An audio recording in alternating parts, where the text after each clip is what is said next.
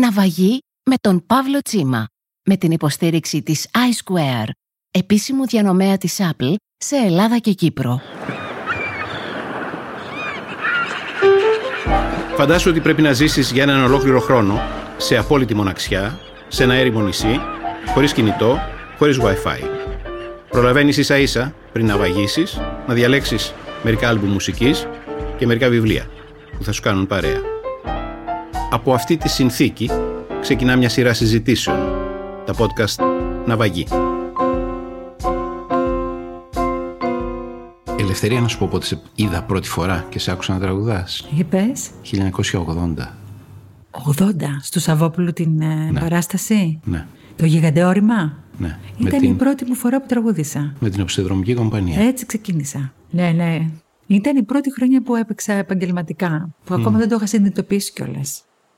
Δηλαδή, να φανταστείς ότι 1,5 χρόνο μετά, ενώ ήταν να συνεχίσουμε με την οπισθοδρομική, εγώ έφυγα. Σταμάτησα. Γιατί μπερδεύτηκα. Λέω τώρα τι κάνω; Τι είναι αυτό; Έγινε για ένα αστείο και βεβαίως με το είδωλό μου το Διονύση το Σαββόπουλο. Αλλά τώρα τι είναι αυτό; Και 1,5 χρόνο απήχα. Αλλά η επιτυχία τότε της οπισθοδρομική ήταν ε, τρομερή. Τρομερή. Τι ήταν αυτό που έκανε η οπισθοδρομική και εσύ; Γιατί προσπαθούσα να σκεφτώ ότι εκεί γύρω στο 1980, από το 78, 79, 80, κάτι άλλαξε στην ελληνική μουσική. Δηλαδή άλλαξε ο ήχος, βγήκατε άνθρωποι οι οποίοι ψάχνατε κάτι καινούριο επιστρέφοντας στα παλιά. Δηλαδή αφήνατε τον ήχο της μεταπολίτευσης που ήταν τα, τα ρατατζούμ ας πούμε, τα ηρωικά και πολιτικά Τα πολιτικά. και ψάχνατε κάτι. Δηλαδή βγήκε η εκδίκηση της γυφτιάς. Αυτό που πήγα να σου πω. Ξεκίνησε ο Ξιδάκης καταρχήν. Ήταν τα δίθεν η εκδίκηση της Και η εκδίκηση γυφτιάς. της Γυφτιάς, με τον Παπάζογλου. Ναι. Ναι. Και εμείς, ξέρεις, ήταν η εποχή που μ, ένα-δύο χρόνια πριν ένας φίλος μου έφυγε φατάρος και μου άφησε με ένα μπομπινόφωνο, το θυμάσαι φαντάζομαι, με πάρα πολλά ρεμπέτικα τραγούδια. Και έτσι ξεκίνησε η αγάπη μου εμένα για τα ρεμπέτικα. Παρόλο που είχα ακούσει και του Χατζηδάκη τότε που είχε βγάλει έναν δίσκο ορχιστρικό μόνο για τα ρεμπέτικα, μου διαφεύγει ο τίτλος του τώρα. Μπήκα με τα μπούνια. Γνωρίστηκα με τα παιδιά σε διακοπές στη Σκόπελο, Με τα παιδιά της της οπισθοδρομικής. Ψευδρομική. Ναι, αυτοί προϋπήρχαν από μένα. Δηλαδή, εγώ τους κυνήγαγα σε ταβέρνες να τους ακούσω. Α, τους είχες ακούσει πριν ναι, τους τους συναντήσεις. είχα ακουστά, βεβαίως. Και πώς έγινε, συναντηθήκατε σε διακοπές; Σε διακοπές. Αυτοί ήρθαν και βγάζανε καπέλο και τραγουδούσαν στη Σκόπελο και τους συνάντησα σε μια ταβέρνα. Και, Και τραγουδάγαμε και παίζαμε όλοι μαζί. α, και σ' άκουσαν να τραγουδάς. Και μ' άκουσα να τραγουδάω και μου είπε τότε ο Άγγελος ο Σφακιανάκης έχουμε μια πρόταση από το Σαββόπουλο να παίξουμε μαζί του το χειμώνα. Θες να έρθεις κι εσύ; Τόσο απλά. Και τόσο απλά ξεκίνησε αυτή η ιστορία. Από ένα βράδυ διακοπών σε μια, Μία ταβέρνα. σύμπτωση. Μία σύμπτωση. Ξέρεις, γιατί δεν είχα στο μυαλό μου να γίνω τραγουδίστρια. Δεν, ήταν, ε, δεν προσπαθούσα εγώ να γίνω τραγουδίστρια. Άλλα ήταν τα θέματα που είχα και ήθελα. Αλλά μπήκα στη μουσική και με τον καλύτερο τρόπο, ξέρεις, με τον Διονύση το Σαββόπουλο. Ο ήρωάς μου, ο μουσικός ήταν ο Διονύσης και είναι ακόμα. Κάτσε να τα πάρουμε από την αρχή λοιπόν. Εμείς εδώ κάνουμε αυτό το παιχνίδι. Έτσι. Πρέπει να φανταστούμε μαζί ότι θα ζήσεις ε, ένα χρονικό διάστημα μόνη σου σε ένα έρημο νησί. Εντάξει, τα νησιά δεν σου είναι ξένα. Ο καθόλου. Έχεις, έχεις τουλάχιστον ένα νησί στο DNA Δύο. σου; Δύο. Έχω τους Παξούς και την Ικαρία. Η Ικαρία είναι της μητέρας στο μαμάς νησί μου. Και η Παξί Και του η πατέρας Παξία σου. από τον μπαμπά. Έχει ζήσει στους Παξούς; Όχι. Τα καλοκαίρια μου όλα απλώς τα πέρναγα στην Ικαρία. Ναι. Τρεις μήνες κάθε καλοκαίρι ήμουν εκεί. Πολύ Ικαρία. Πολύ η Ικαρία, ναι. η Ικαρία με επηρέασε πολύ. Και ο τρόπος που ζουν και ο τρόπος που γλεντούν. Με επηρέασε πολύ, ναι. Ας πούμε λοιπόν Σε ότι, ένα έρημο νησί, λοιπόν. ότι πρέπει να φύγεις σε ένα έρημο νησί, μπορείς δικαιούσε να πάρεις μερικά πράγματα μαζί σου. Δικαιούσε να πάρεις μερικές μουσικές και κάνα δύο βιβλία. Και έχεις όλο τον χρόνο να σκεφτείς λίγο τη ζωή σου και Αλλιώς. τα πράγματα που έκανες ναι, και να τα σκεφτείς αλλιώς. Οπότε ε, για να ξεκινήσουμε, πες μου ένα, μια μουσική που θα παίρνεις μαζί σου, ένα άλμπουμ, ένα τραγούδι. Ωραία. Είμαι διαβασμένη, είμαι έτοιμη. Λοιπόν, θα ξεκίναγα, ας πούμε, να σου πω μια και είναι το, το alter ego μου, η Μαρίκα Νινού. Θα ξεκινήσω από το Τζίμι του Χοντρού, το ξέρεις το δίσκο, στο Βέβαια. Τζίμι του Χοντρού. Το τραγούδι που θα διάλεγες θα ήτανε; Η Γκιουλ Μπαχάρ. Αλλά είναι μια παράνομη εγγραφή αυτή, ξέρεις. Είναι κάποιος που πήγε εκεί με ένα μπομπινόφωνο, άνοιξε το μικρόφωνο και πήρε την παράσταση. Έτσι έγινε. Είναι live αυτός ο δίσκος. Ya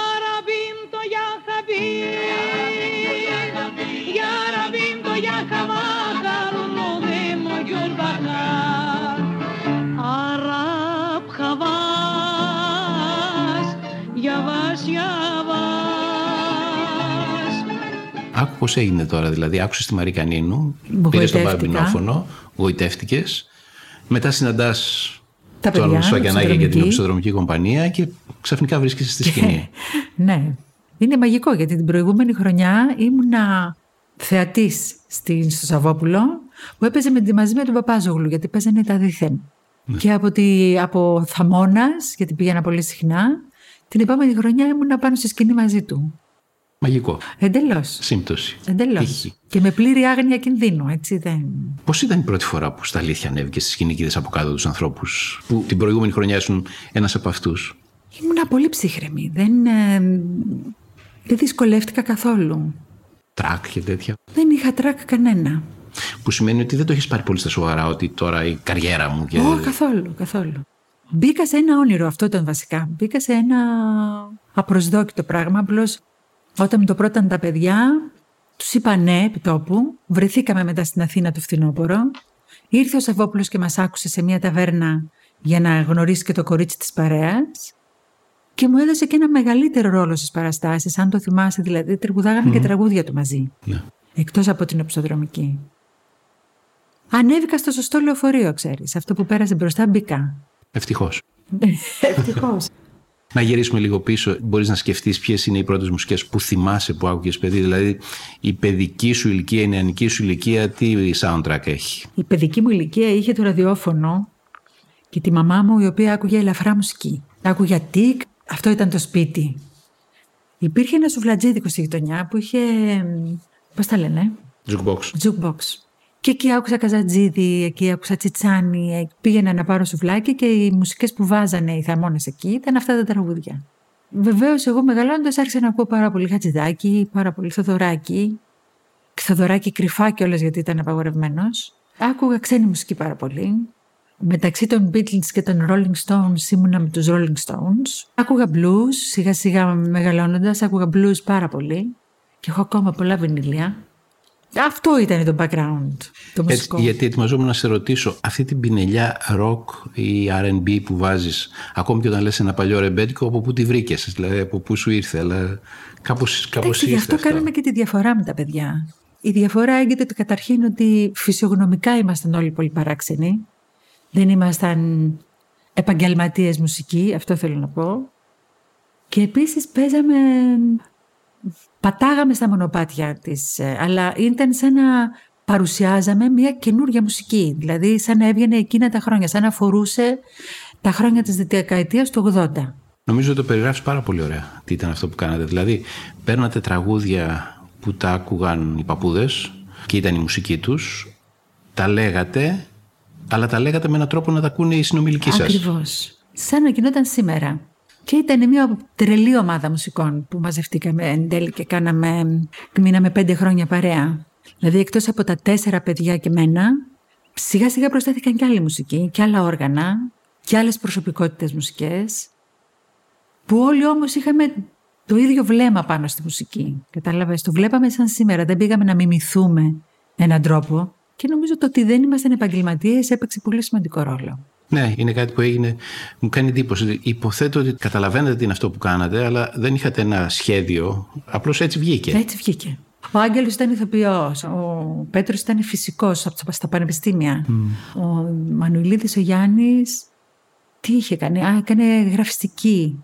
Αυτή η ομάδα γενικώς δεν ήμασταν μουσικοί, ήμασταν λάτρεις αυτού του, του ρεύματος τότε που είχε ξεκινήσει με τα ρεμπέτικα. Και ήμασταν η πρώτη ομάδα η οποία έπαιξε live. Δηλαδή είχαν προηγηθεί, είχε προηγηθεί ένα group το οποίο όμως ήταν πιο ακαδημαϊκό και δισκογραφικό μόνο, η ρεμπέτικη κομπανία. Ναι. Και έρχεται η οψοτρομική κομπανία η οποία βάζει τη μουσική πια στο γλέντι, δηλαδή παίζαμε ζωντανά. Είναι, είναι το πρώτο γκρουπ που έπαιξε ζωντανά αυτά τα τραγούδια. Γι' αυτό και είχε τεράστια επιτυχία. Θυμάμαι και αυτό που είπες πριν, δηλαδή να παίζουν στις ταβέρνες. Τους ε, θυμάμαι ότι χωρίς εσένα τους πρωτοάκουσα στην ταβέρνα του Στρέφη την περίφημη. Βέβαια. Της Ξανθής. Της Ξανθής, ναι. Ναι. Ε; Μετά πήγαινα και εγώ μαζί τους. Ήταν μια περίοδος που βγήκα και εγώ στις ταβέρνες με τα παιδιά. Μμ. Και έβγαινε ο Άγγελος ο Σφακιανάκης με καπέλο. Φαντάζομαι το θυμάσαι για να μαζεύει Ναι, ναι, αυτά. ναι. Το άρωμα των παιδικών συγχρόνων εκτός από αυτά, τα, τη μουσική, τι άλλο σου μυρίζουν, τα, όταν θυμάσαι τα παιδικά σου χρόνια, τι σου μυρίζει, εμπειριών. Επειδή έχασα νωρίς τον μπαμπά μου, ήμουν 10 χρονών όταν έφυγε. Αυτό επισκίασε πολλά πράγματα. Δηλαδή και είχα και μια πολύ δύσκολη εφηβεία.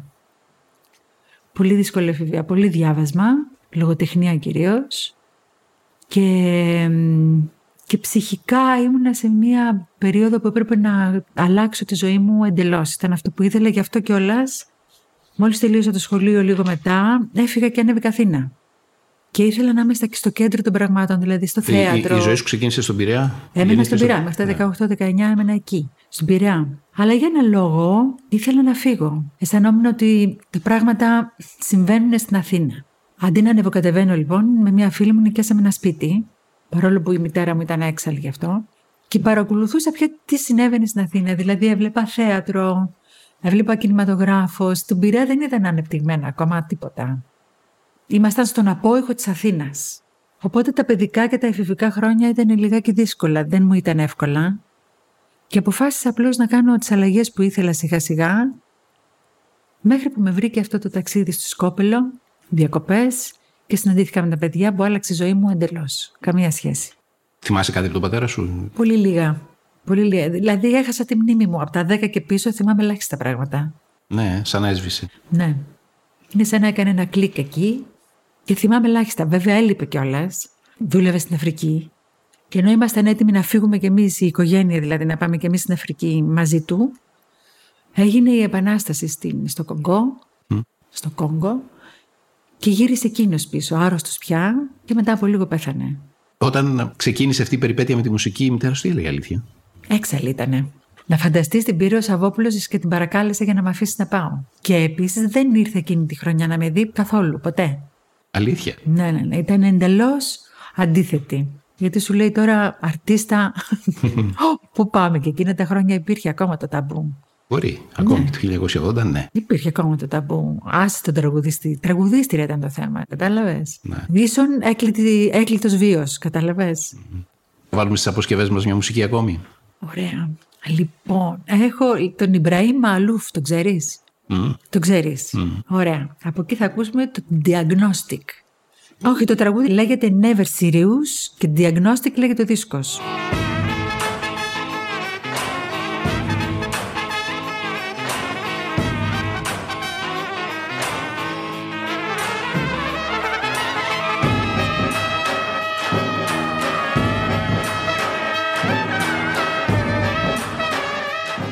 Πότε ανακάλυψες αυτό τον ήχο, τον, αυτό το, τον ήχο του κόσμου; Γιατί κάποια στιγμή, κάνω ένα άλμα μπρος, γιατί κάποια στιγμή άρχισες να ταξιδεύεις στον κόσμο και να τραγουδάς... Σε φεστιβάλ. Σε φεστιβάλ, δηλαδή θυμάμαι πάρα πολύ έντονα το WOMAD. mm Νομίζω ότι ήσουν η πρώτη Ελληνίδα, πρώτος, η πρώτη φωνή από την Ελλάδα που. Και δεν νομίζω ότι πήγε ξανά Έλληνας σε αυτό το, ναι. το φεστιβάλ ποτέ. Το οποίο ήταν μια πολύ μεγάλη ιστορία. Πίτερ Γκάμπριελ, θέλω να πω. Και γινόταν και σε πολλά διαφορετικά μέρη. Ναι. Όλα αυτά ξεκίνησαν από ένα περιοδικό. Μόλις είχα βγάλει το... τα κομιά και τα μαχαιριά, που τη μουσική την είχε γράψει ο Άρα, από τη Νέα Υόρκη τώρα. Και επειδή αυτό που λέμε world music είναι συγκερασμός διαφόρων διαφορετικών μουσικών, αυτό έκανε εντύπωση στο περιοδικό που με παρακολουθούσε έτσι κι αλλιώς. Κατάλαβα μετά, μου το είπαν μετά. Ήταν ένας ήχος που τους έκανε πολύ μεγάλη εντύπωση και το πάντρεμα δύο κουλτούρες μαζί, η Ελλάδα και η Αρμενία. Και μου έκανε ένα μεγάλο αφιέρωμα σε αυτό το περιοδικό που λέγεται Folk Roots και τότε επηρέαζε και πάρα πολύ τα πράγματα και στα φεστιβάλ και παντού. Υπάρχει ακόμα το περιοδικό.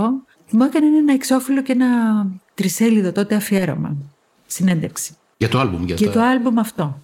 Για το άλμπουμ αυτό. Και έτσι ξεκίνησε αυτή η πορεία. Δηλαδή μετά ήρθαν τα φεστιβάλ, Ζητούσαν να συμμετέχω σε αυτούς και άρχισα να ταξιδεύω και να κάνω συναυλίες σε πάρα πολλά φεστιβάλ που είχαν σχέση με τη world music. Από όλους όσους συναντήθηκε σε αυτό, το, σε αυτό τον κόσμο, τον κόσμο της ε, world μουσικής, ποιον αισθάνθηκες πιο κοντά σου, ποιος είναι πιο κοντινός; Η Σεζάρια Ευώρα θα σου έλεγα, γιατί ναι. είχε αναπτυχθεί και μια σχέση πια μεταξύ μας. Ναι, σας θυμάμαι μαζί στη σκηνή και ήτανε, είχε κάτι, δεν ήταν δεν ήταν απλώς μια επαγγελματική συνεργασία. Όχι, Φαίνονταν... όχι, εξελίχθηκε και μάλιστα όταν εργόταν και έκανε μόνο της συναυλή στην Ελλάδα, με έπαιρνε τηλέφωνο να πάω ή να βρεθούμε μετά να πιούμε ένα κρασί. Και διατηρήθηκε αυτή η σχέση πέραν της... Ε, και είδες δεν έχω βάλει Σεζαρέα Βόρα στα τραγούδια. Να βάλουμε. Καλή σκέψη αυτή. Να το. Άρα να βάλουμε στη βαλίτσα και μία Σεζάρια. Να βάλουμε τη Σεζάρια Βόρα βέβαια. Saudades minha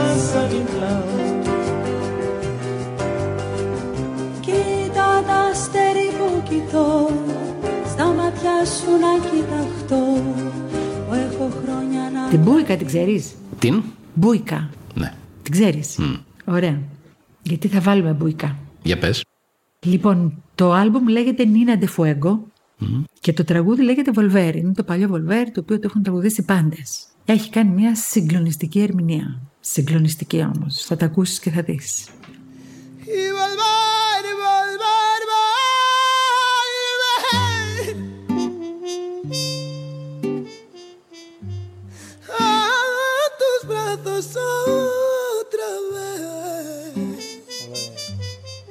Να γυρίσουμε πίσω.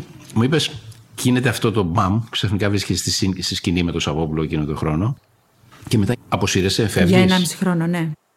Πώς έτσι; Τρόμαξα. Μετά που συνειδητοποίησα τι είχε συμβεί, τρόμαξα και είπα: Αν ακολουθήσω αυτό, αλλάζει ζωή όλη. Και δεν ήξερα αν ήμουν έτοιμη να το κάνω.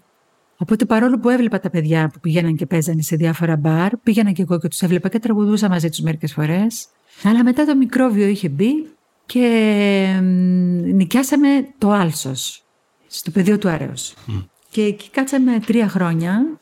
Είχες έρθει στο κολονάκι που είχαμε. Στο κολονάκι, όχι, στο Άλσος, ναι. Στο Άλσος ήρθες, ναι.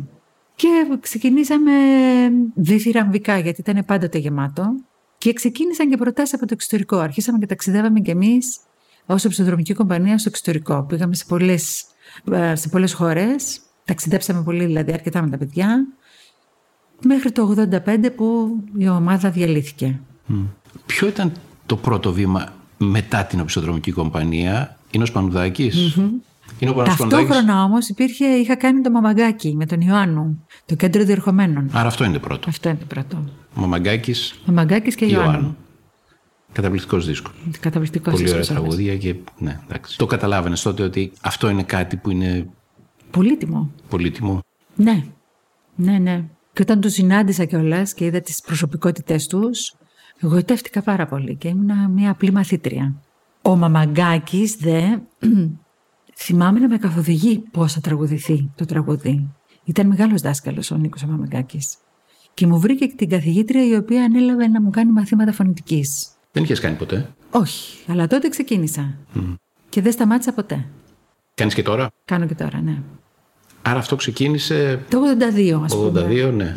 Χάρη στον α, Νίκο Στον Νίκο τον Μαμαγκάκη. Μαμαγκάκη, ο οποίος με σύστησε σε καταπληκτική δασκάλα την Κέτη την Παπαλεξοπούλου και έμεινα μαζί της 22 χρόνια.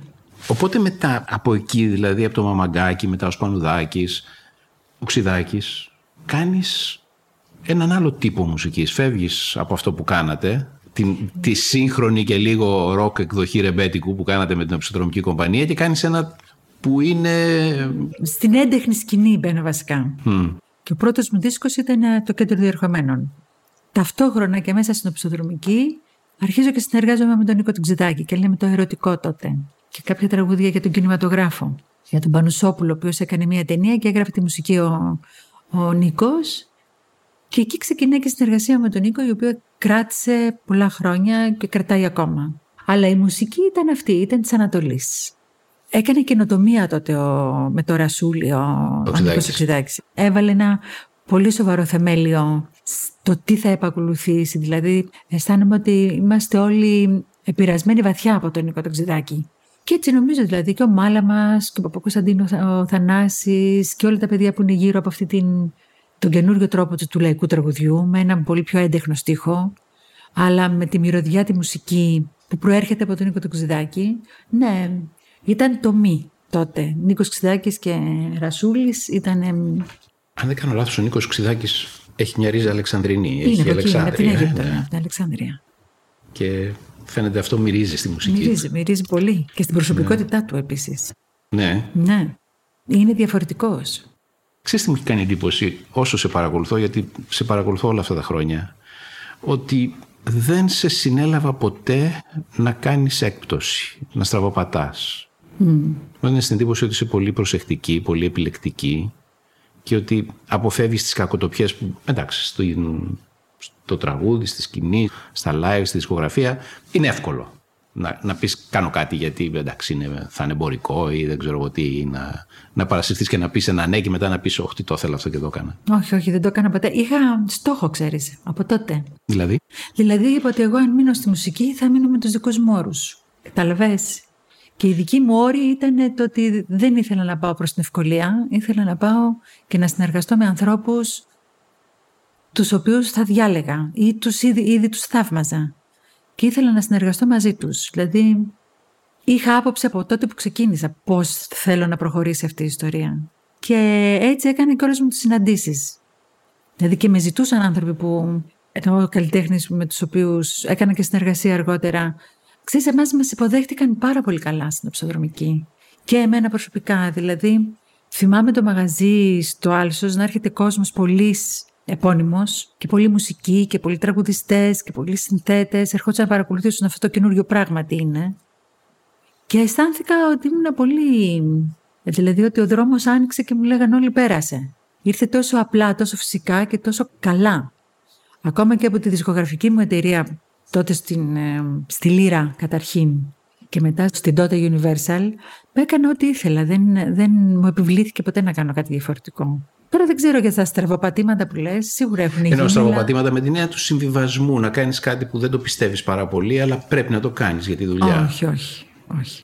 Αυτό εννοούσα στραβοπάτημα, δεν εννοούσα τίποτα άλλο. Αλλά εννοώ ότι ένας καλλιτέχνης καμιά φορά κάνει κάτι που δεν το πολύ πιστεύει ή δεν αισθάνεται ότι είναι σωστό α, για αυτόν, δεν τον εκπροσωπεί, αλλά τι είναι να κάνουμε δουλειά. αφού ναι, είναι η δουλειά. Πρέπει... Όχι, ευτυχώς. Ευτυχώς, Παύλο.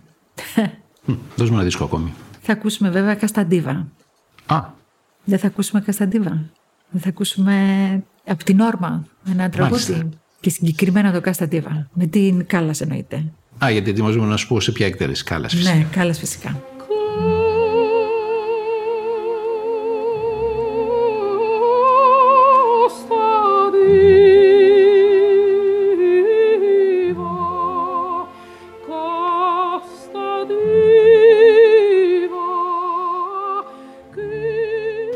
Δύο γυναικείες φωνές. Η μία είναι η Μαρικανίνου και η άλλη είναι η Μαρία Κάλλας.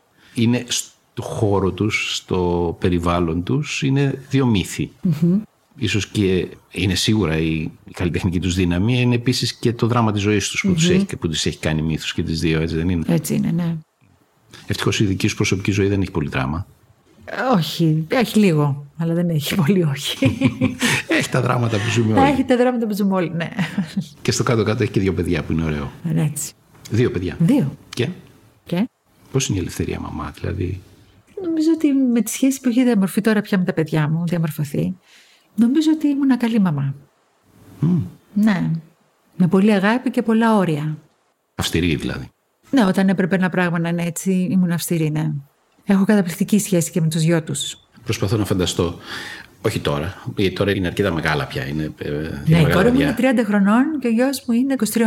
Αλλά όταν ήταν μικρά και εσύ ήσουν να έπρεπε να λείπεις ναι. γιατί είχες στούντιο ή γιατί το βράδυ είχες παράσταση. παράσταση. Πώς το κατάφερνες, Εντάξει, ας πούμε, στα στούντιο τα έπαιρνα μαζί μου. Αλήθεια; Ναι. Με μια κοπέλα που με βοηθούσε, έπαιρναν τα παιδιά μαζί. Στις παραστάσεις απλώς επειδή γύρναγα πάρα πολύ αργά, καθόμουν μέχρι να πάει 7 η ώρα να τα ξυπνήσω και να τα πάω στο σχολικό. Προσπαθούσα να βρω ώρες στο απόγευμα να με πάλι μαζί τους και να παίζω μαζί τους ή να τα πάω μια βόλτα. Ή να τα πάω σε ένα πάρτι. Δεν κατάφερα. Ξέρω εγώ. Ίσως αν δεν ήμουν μαμά, να είχα κάνει και περισσότερα πράγματα καλλιτεχνικά. Ίσως λέω. Αλλά η χαρά του να έχεις παιδιά είναι αναντικατάστατη. Εσύ ξεκίνησες έχοντας την εμπειρία να τραγουδάς σε κοινό και συνεπώς να νιώθεις την αντίδραση του κοινού, να νιώθεις τι του αρέσει, τι αγαπάει, πώς συμμετέχει, πώς τραγουδάει μαζί σου. Μπορείς να σε θυμηθείς πότε ήταν το καλύτερο κοινό που είχες ή πώς είναι; Δεν θα σου πω ποιο ήταν το καλύτερο, θα σου πω όμως ένα περιστατικό. Η οψοδρομική τότε έπρεπε να κάνει ένα δίσκο. Και αποφασίζει ο Σαββόπουλος να είναι ο παραγωγός αυτού του δίσκου. Σε ένα λοιπόν από τα μέρη που πήγαμε και παίξαμε, ήταν στο ναυτικό, μέσα σε ένα, σε ένα πλοίο που παίξαμε για τους φαντάρους. Ήταν μόνο φαντάρι. Ήταν το πιο περίεργο κοινό, το οποίο εξελίχθηκε σε φανατικό κοινό, δηλαδή στη διάρκεια της συναυλίας. Νομίζω ότι το θυμάμαι με πολύ, με πολύ καλά, με πολύ αγάπη εννοείται, αλλά ήταν το πιο μυστήριο πράγμα που έχω κάνει; το ηχογραφήσατε αυτό; Τότε κάναμε live. Κάναμε τις συναυλίες live. Κάναμε τρεις live συναυλίες. Η μία ήταν στην Ξανθή, η άλλη ήταν στο όχημα Ταγωγοκό και δεν θυμάμαι το τρίτο μέρος το οποίο κάναμε επίσης live ηχογράφηση. Με παραγωγό του Διονύση το Σαββόπουλο. Τον έχεις αναφέρει πολλές φορές το Διονύση. Κοίταξε, από εκεί ξεκίνησα. Από εκεί ξεκίνησα και επίσης ήταν ένας ήρωάς μου. Δηλαδή, εγώ έκανε συνεντεύξεις ο Σαββόπουλος και πήγαινα και τι αγόριζα πρώτη-πρώτη να δω πώς θα μιλήσει, να δω τι θα πει, να δω πού είναι το μυαλό του. Και έχω και ένα τραγούδι του Διονύσης Σαββόπουλου εδώ πέρα. Να πάρουμε μαζί. Να πάρουμε τον πάλι. σίγουρος.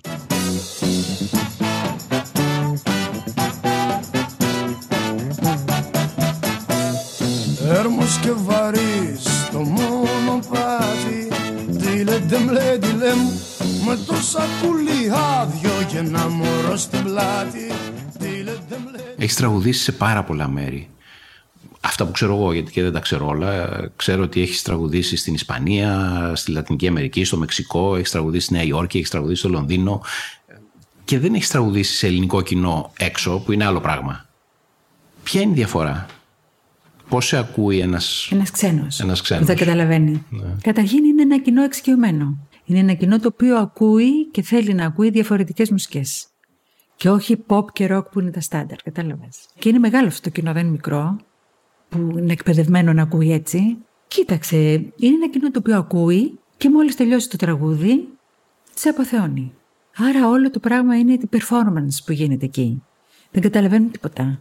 Πώς ακούμε εδώ κάποιον ξένο αγαπημένο μας καλλιτέχνη που δεν καταλαβαίνουμε τι λέει; Όταν τραγουδούσε σε Ζάρια Βόρα δεν καταλαβαίναμε τι έλεγε, αλλά έπαιρνε το feeling, έπαιρνε την ενέργεια που σου έστενε από τη σκηνή και η μουσική της και η ίδια. Απλώς φαντάζομαι ότι είναι ένα κοινό που είναι πιο δύσκολο να το κερδίσεις γιατί δεν έχεις τις ευκολίες, τις συναισθηματικές των αναμνήσεων. Γιατί εάν εγώ σε ακούσω να λες ένα τραγούδι που το αγαπώ πάρα πολύ ή που τα λόγια του με συγκινούν και ταυτίζομαι, συγκινούμε, είμαι πιο εύκολος. Με κερδίζεις πιο εύκολα. Αλλά κάποιος ο οποίος δεν τα έχει ξανακούσει αυτά τα τραγούδια, δεν καταλαβαίνει τα λόγια. Άρα δεν έχεις καμία ευκολία να τον πάρεις. Πρέπει να τον κερδίσεις γιατί πραγματικά το τραγούδι ήταν ωραίο και η performance ήταν, ήταν ωραία. Το νιωθει αυτό εκείνη την ώρα, νιώθεις αυτή την. Τη σχέση. Ναι. ναι, ναι, από το πρώτο τραγούδι. Από το πρώτο τραγούδι. Το αγαπήσανε πολύ. Αγαπήσαν πολύ την ελληνική μουσική μέσα από αυτές τις περιοδίες που έκανα και που κάνω. Και η συγκλονιστικότερη εμπειρία θα σου πω μπορεί να είναι της Ισπανίας ας πούμε γιατί μετά μαζευόταν κόσμος ουρές απ' έξω για να τους που γράψω ένα CD. Ναι. Ναι. Εκτός από αυτές τις συναυλίες εκεί ή την πρώτη φορά που συμμετείχα στο Γούμαντ που ήταν μεγάλη έκπληξη για μένα. Και έτσι κατάλαβα πώς λειτουργεί το... όταν, όταν δεν υπάρχει μέσα η γλώσσα, δηλαδή πώς τους συνεπέρνεις πια μόνο μουσικά και μόνο με τη φωνή σου και τους ε, μουσικούς οι οποίοι είναι από πίσω, οι οποίοι πάντα είναι ένα, για τα πράγματα τα οποία περηφανεύαμε, είχα πάντα πολύ καλά groups μουσικά. Πολύ καλούς μουσικούς δηλαδή. Αλλά ένα, μιας και μου πες να θυμηθώ έτσι ένα, εκτός από αυτό το περιστατικό, θα σου πω για τη συναυλία που έκανα στη Νέα Υόρκη στο Carnegie Hall, που η πλειονότητα ήταν ξένοι. Και αυτό το διαπίστωσα διότι τους άφησα κάποια στιγμή σε πολύ γνωστά τραγούδια να τραγουδήσουν και τραγούδισαν ελάχιστοι. Άρα το περισσότερο κοινό ήταν ξένο. Και η υποδοχή που μου έκαναν, δηλαδή ήταν μία υποδοχή καταπληκτική. Δηλαδή τη χειροκροτούσαν επί τρία λεπτά χωρίς να μπορέσω να, να αρχίσω να τραγουδάω. Το Apple Watch είναι ένα ρολόι που δεν μοιάζει με κανένα άλλο σε παροτρύνει να κάθεσαι λιγότερο και να γυμνάζεσαι περισσότερο, ενώ σε βοηθάει να παρακολουθείς την υγεία σου, να μετράς τους καρδιακούς σου παλμούς και προσαρμόζεται στις δικές σου ξεχωριστές ανάγκες. Με το Apple Watch μπορείς να κάνεις τα πάντα απευθείας από τον καρπό σου. Γυρίζοντας πίσω, ο πρώτος σταθμός, ας πούμε, το πρώτο βήμα είναι η συνάντηση με τα παιδιά της οπισθοδρομικής, μετά με τον Σαββόπουλο. Μετά είναι η πρώτη επαφή με αυτούς τους συνθέτες, με τον Ξιδάκη, τον Σπανουδάκη, τον Μαμαγκάκη, μετά τον Δημήτρη Παπαδημητρίου, που μπαίνει σε ναι, αυτόν ναι, τον ναι. χώρο. Υπάρχει κάτι στη συνέχεια που θεωρείς ότι σε άλλαξε, σε πήγε, έκανες ένα βήμα μπρος; Τα τραγούδια για τους μήνες. Που κάναμε με τον Δημήτρη τον Παπαδημητρίου. Ναι, εκεί είναι που μπήκα στα βαθιά. Μπήκα στα βαθιά στο θέμα της ποιήσης, της μελοποιημένης ποιήσης και που ήθελε και πολύ ειδικό τρόπο να το πλησιάσεις και το κείμενο και τη μουσική του Δημήτρη, η οποία ήταν πολύ δύσκολη. Ναι, αυτό ήταν ένα, ένας από τους δίσκους στους οποίους έμαθα πολλά πράγματα και μπόρεσα να πλησιάσω τον ερωτικό λόγο της ε, ποίησης με έναν πολύ ιδιαίτερο τρόπο και με έναν Δημήτρη Παπαδημητρίου εκπληκτικό, αυτό το ξέρουμε όλοι. Ναι, θα έλεγα ότι αυτό ήταν ένα βήμα. Να φανταστείς όταν ήρθαν να, να ακούσουν το δίσκο στο σπίτι ο Πασχάλης και ο Διονύσης, τους οποίους γνωρίζεις, τότε για το κοινό να πούμε ότι ήταν οι άνθρωποι με τους οποίους έκανα τις συναυλίες μου τότε, πάθαν σοκ. Έρχεται μετά από τα κορμιά και τα μαχαίρια ένα πράγμα το οποίο είναι έντονα Ανατολή και Αρμενία και όλο αυτό. Και μετά από αυτό, εγώ βγάζω τα τραγούδια για τους μήνες που δεν πίστευε κανένας ότι θα πουλήσει ούτε ένα CD. Και έχω να σου πω ότι είναι μαζί με το μένω εκτός, είναι τα πιο. έχουν κάνει τις περισσότερες μου πωλήσεις. Αλήθεια; Ναι. Εγώ σου είπα ότι σε πρωτοείδα το 1980. Εσύ με είδες με το που ξεκίναγα, ναι. Όταν ξεκίναγες. Και μετά είχα την τύχη να ταξιδέψω μαζί σου στην Αυστραλία. Εγώ πήγαινα για να κάνω μια εκπομπή για τους Έλληνες της Αυστραλίας και εσύ πήγαινες για να τραγουδήσεις στου Έλληνες Αυστραλίας. Έκανες ναι. μια μεγάλη συναυλία στη Μελβούρνη και στο Σίδνεϊ. Έτσι. Και σε άλλα μέρη πήγαμε. Ναι, ε, δεν σας ακολούθησα παντού. Να σου πω τι μου είχε κάνει εντύπωση τότε. Ναι. Ότι το βράδυ που γυρνάγαμε στο ξενοδοχείο, που μένατε κι εσείς όλοι, είχατε βρει ένα πιάνο και το βράδυ κάνατε αυτοσχέδιε Συνεχίστηκε το συναυλίες γλέντι. Ναι. και συνεχίζατε το γλέντι ενώ είχατε κάνει συναυλία στο Σίδνεϊ με μερικέ δεκάδες χιλιάδες κόσμο από κάτω να ακούει. Μετά στο ξενοδοχείο παίζατε μεταξύ σας και κάνατε πλάκα και γλεντάγατε παίζοντας μουσική. Και μου είχε κάνει εντύπωση τότε. Έλεγα, κοίταξε τώρα, ε, τούτοι εδώ πρέπει να είναι κουρασμένοι. Έχουν ταξιδέψει στην άλλη άκρη του κόσμου. Έχουν παίξει τρεις ώρες παράσταση και μάλιστα στο ύπεθρο, στο έξω. Και τώρα όλη νύχτα κάθονται και λένε τραγούδια που σημαίνει ότι πρώτον είναι παρέα και δεύτερον η μουσική για αυτούς είναι Είναι ζωή. κάτι παραπάνω. Δεν, δεν είναι το επάγγελμά τους. Δεν παίζουν για. Ναι, δεν υπήρχε λόγος. Ε, και από εκεί πήρα και την ιδέα και έκανα το εκτός προγράμματος. Έκανα ένα CD, λέγεται εκτός προγράμματος, είναι διπλό άλμπουμ, είναι live και έχει μέσα λαϊκά και παραδοσιακά τραγούδια. Πήρα λοιπόν την ιδέα από εκείνη την εποχή στην Αυστραλία, αλλά και σε άλλες συναυλίες που πηγαίναμε, παίζαμε και μετά μαζευόμασταν και ξαναπέζαμε. Και μάζεψα τι είναι τα τραγούδια αυτά που λέγαμε κυρίως μετά από κάθε live και φτιάξαμε το εκτός προγράμματος. Ένα λαϊκό δίσκο και δημοτικό με τη συμμετοχή των παιδιών. Δηλαδή, ήμασταν μία ομάδα που έβγαλε αυτό το δίσκο. Καιρός να μου δώσεις άλλο ένα δίσκο. Έχεις άλλον; Έχω, έχω. Έχω, έχω. Λοιπόν, θα ακούσουμε το Hurt του Johnny Cash. Α, OK. OK. Έχω μια αδυναμία στο Johnny Cash. Κι εγώ. Και ιδίως από τότε που μεγαλώνει και μετά.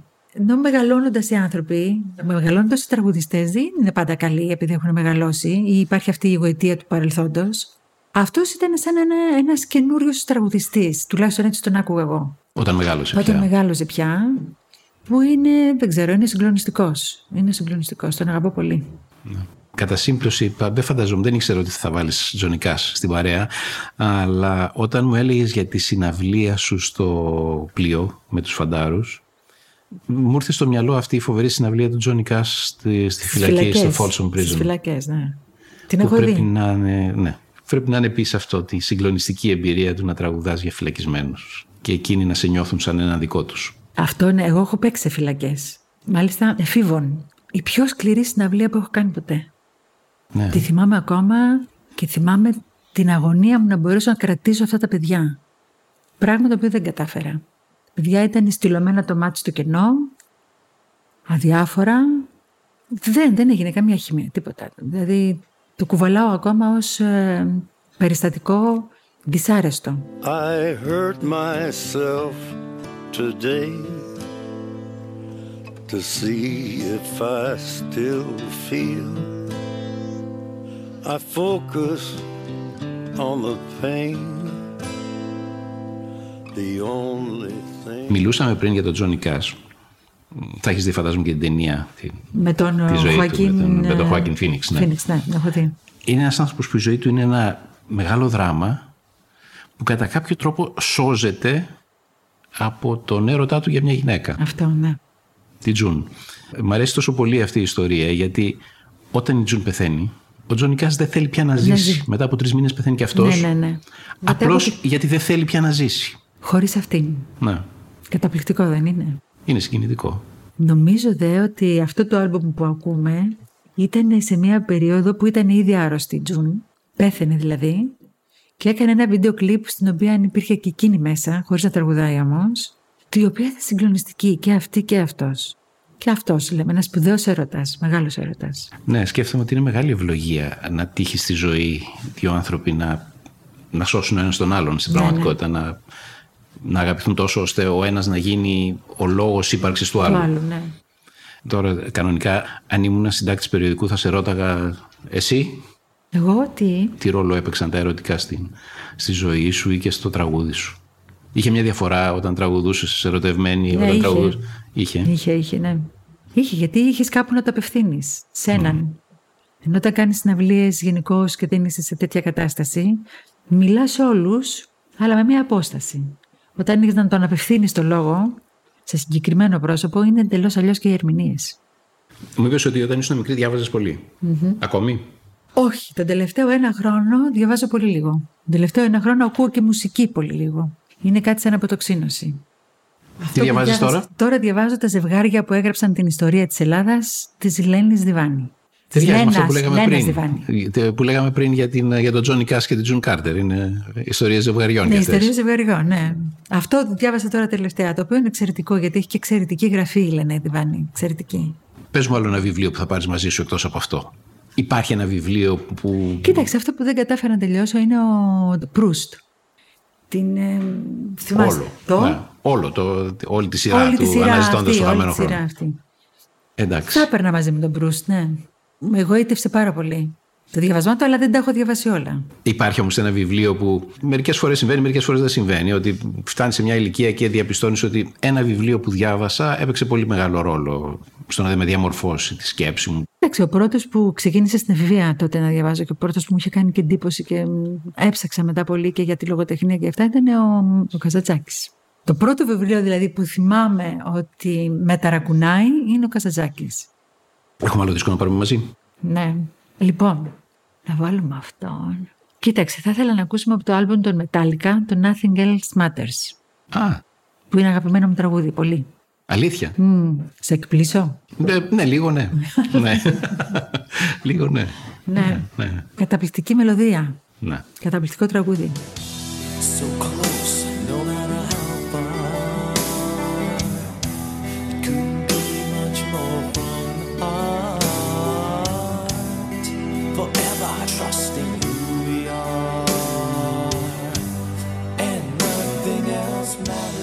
πω κι άλλο. Ε, βέβαια. Ο Γκαϊτάνο Βελόζο είναι επίσης ένας από τους αγαπημένους μου τραγουδιστές.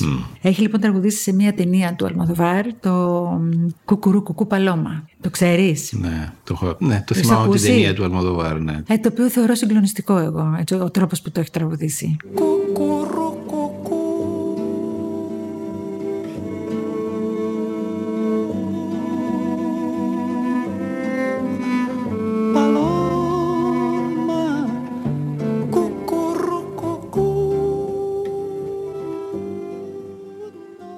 Σινεμά βλέπεις; Ναι, βλέπω σινεμά. Ε, προσπαθώ τώρα να σκεφτώ πώς λέγεται αυτή η ταινία την οποία είδα, η οποία ήταν συγκλονιστική και. μ, Δεν θυμάμαι. ρε. Ήταν το Dogville, το θυμήθηκα. Α, Dogville, αλήθεια, την έχεις το δει; Dogville, ναι. Ε, αυτή η ταινία δεν φεύγει από το μυαλό μου ποτέ. Δεν φεύγει από το μυαλό μου ποτέ. Είναι μ, καταπληκτική ταινία, καταπληκτικός ο σκηνοθέτης. Εξαιρετική αυτή είναι, δηλαδή. Ναι, ναι, είδα την ταινία και έκανα να κοιμηθώ δύο μέρες. Έλα να πούμε τώρα για, και λίγο για πολιτικά. Για Εσύ, πες. περνώντας τα καλοκαίρια σου στην Ικαρία, έχω την εντύπωση και από την οικογένειά σου πρέπει να έχεις. Δηλαδή, αριστερίζαν τα νιάτα σου ναι. λίγο. Και οι δύο μου γονείς αριστεροί επίσης. Και με εξορίες και τέτοια. Και οι δύο. Και οι δύο. Η μία στην Ικαρία με τους εξόριστους και ο μπαμπά μου ως συνδικαλιστής του Κουκουέ. Που δούλευε στη ΔΕΗ και ήταν συνδικαλιστής. Προέρχομαι δηλαδή από, από αριστερή οικογένεια. Ναι. Και χωρίς να είσαι από αυτούς που ε, σηκώνουν το λάβαρο, πάντα έδινε την αίσθηση ότι η ευαισθησία σου πήγαινε προς τα εκεί. Ναι. Δηλαδή σε έπαιρνε λίγο αριστερά το βήμα που λέει και το τραγούδι. Ναι, ναι. Μα το έχω πει και αρκετές φορές ότι Ναι. πολιτικά είμαι εκεί κοντά. χωρίς να ορίζω και επίσης δεν έχω κάνει ποτέ συναυλία σε νεολαίες πολιτικές. Αυτό το έχω αρνηθεί. Δεν ήθελα ποτέ να, να τραγουδήσω σε μια πολιτική συγκέντρωση, ας το πούμε. Και το διατηρώ μέχρι σήμερα. Μ' άρεσε πιο πολύ αυτή η ελευθερία που μου έδινε το να είμαστε μακριά και αγαπημένοι. Mm. Τις περιπέτειες της τελευταίας δεκαετίας, τις πολιτικές και τις κοινωνικές και τα βάσανα, εσύ πώς τα έζησες; Βάσανα. Ω βάσανα. Ω βάσανα, μεγάλο, ναι. Θύμωσες; Πολύ. Πάρα πολύ θύμωσα και πάρα πολύ θύμωσα κυρίως με τους κυβερνώντες τότε το μαζί τα φάγαμε είναι κάτι το οποίο με έχει στοιχειώσει μόνο που το σκέφτομαι. Και ζήσαμε και πολιτική αδεξιότητα πολύ. Και ζήσαμε και κάτι χρόνια εμφυλιακά σχεδόν. Εκείνα τα χρόνια. Δηλαδή δεν τολμούσες να μιλήσεις και ξαφνικά σε, σε έτρωγε ή μία πλευρά ή η άλλη. Ναι, θύμωσα πάρα πολύ. Και απογοητεύτηκα και πάρα πολύ. Συνήλθαμε λες λίγο, τουλάχιστον από αυτό το. τη διάθεση να φάει ένας τον άλλον. Ακόμα υπάρχει, αλλά δεν είναι τόσο έντονο όσο εκείνη mm. την εποχή του, όχι και του νέα, ας πούμε. Όχι, δεν είναι. Δεν είναι. Γλύκανε λίγο. Ναι, έχει μαλακώσει τώρα αυτό. Γιατί... Μαλάκωσε λίγο η καρδιά μας δηλαδή. Το... Ναι, ναι. ναι. Γιατί ήταν μια περίοδος που φίλοι έπαψαν να μιλάνε ένας στον άλλον αυτό γιατί ο ένας βρέθηκε από εδώ και ο από εκεί. Και σε μένα συνέβη αυτό. Τα έχουμε ξαναβρει τώρα, μιλάμε πάλι, γιατί πιστεύω ότι δύο άνθρωποι που είναι πολύ φίλοι, δύσκολο να τους χωρίζουν τα πολιτικά. Μιλάμε ακόμα. Δεν ανταλλάσσουμε πολλές απόψεις πολιτικές, βέβαια. Φυλάγεστε λίγο. Ε, ναι, ναι. Αλλά τα παρακολουθείς. Δηλαδή, ναι, ναι, καταλαβαίνω ότι σε ενδιαφέρει. Δηλαδή- παρακολουθώ, βέβαια, παρακολουθώ. Μου πρότεινε να κατέβω κιόλας στις εκλογές. Ναι, υποψήφια. Δεν είναι η πρώτη φορά. Και δεν με ενδιαφέρει και καθόλου η πολιτική. Όχι, δεν με ενδιαφέρει η πολιτική. Δεν με ενδιαφέρει να είμαι εγώ μες στην πολιτική. Ναι. Αυτό μπορώ να το καταλάβω. Πιστεύω ότι πρέπει να έχεις κάποια εφόδια, εν πάση περιπτώσει, και μια, ένα πάθος άλλο. Και επειδή θεωρώ και τους πολιτικούς πολύ δύσκολες περιπτώσεις ψυχικά, δεν μπορώ να πάω προς τα εκεί καθόλου. Η πολιτική είναι. Έχει ιδιαίτερη ιδιοσυγκρασία, Παύλο. Δηλαδή, το να είσαι πολιτικός, κουβαλάς μια ειδική ψυχολογία. Δεν είναι η τρέχουσα. Να μπορέσεις να συγκρουστείς. Βασικά, υπάρχει το θέμα της σύγκρουσης ανα. Και εγώ δεν είμαι τέτοιος άνθρωπος. Παρακολουθώ την πολιτική, αλλά δεν μπορώ να δω τον εαυτό μου μέσα σε αυτήν. Ευτυχώς. Ευτυχώς. Οπότε, ένα τελειώσουμε με ένα τελευταίο δίσκο που θα πάρουμε μαζί μας. Βεβαίως. Το ένα είναι του Lou Reed. Ναι. Walk on the Wild Side. Αυτό είναι το ένα.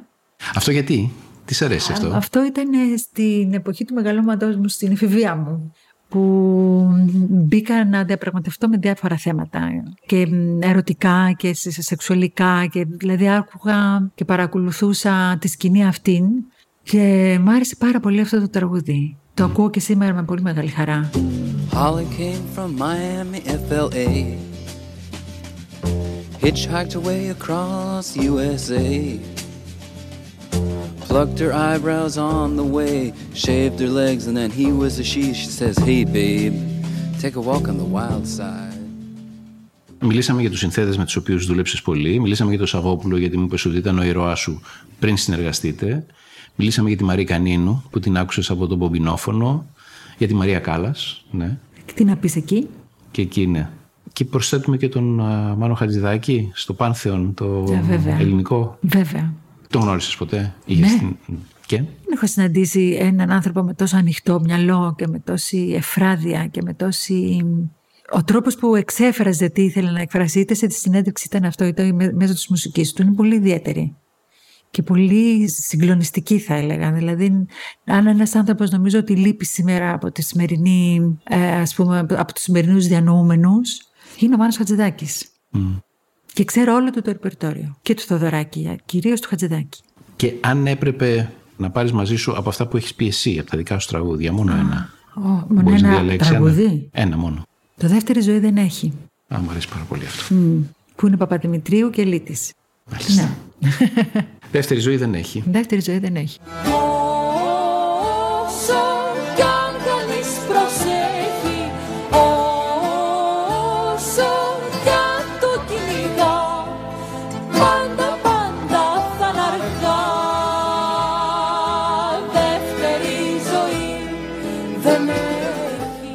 Τραγούδι αυτό το τραγούδι άλλαξε όλη μου η σκέψη. Ναι, με επηρέασε βαθιά. Άλλαξε ο τρόπος που έβλεπα τη ζωή μου. Τι μπορεί να σου κάνει ένα τραγούδι, ε; Πολλά μπορεί να κάνει ένα τραγούδι. Αυτό σου λέω. Τον κόσμο μπορεί να αλλάξει ένα τραγούδι. Α, αυτό σου λέω. Ή τουλάχιστον τα μυαλά των ανθρώπων. Κάποιον. Γιατί των φανατικών δεν αλλάζει ποτέ.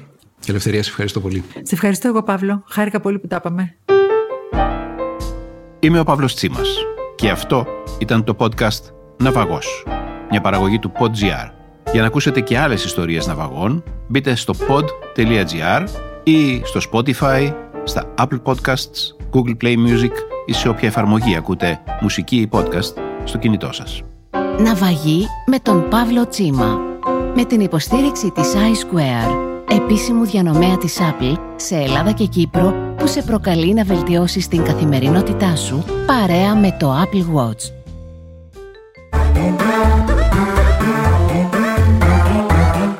Pod.gr. Το καλό να ακούγεται.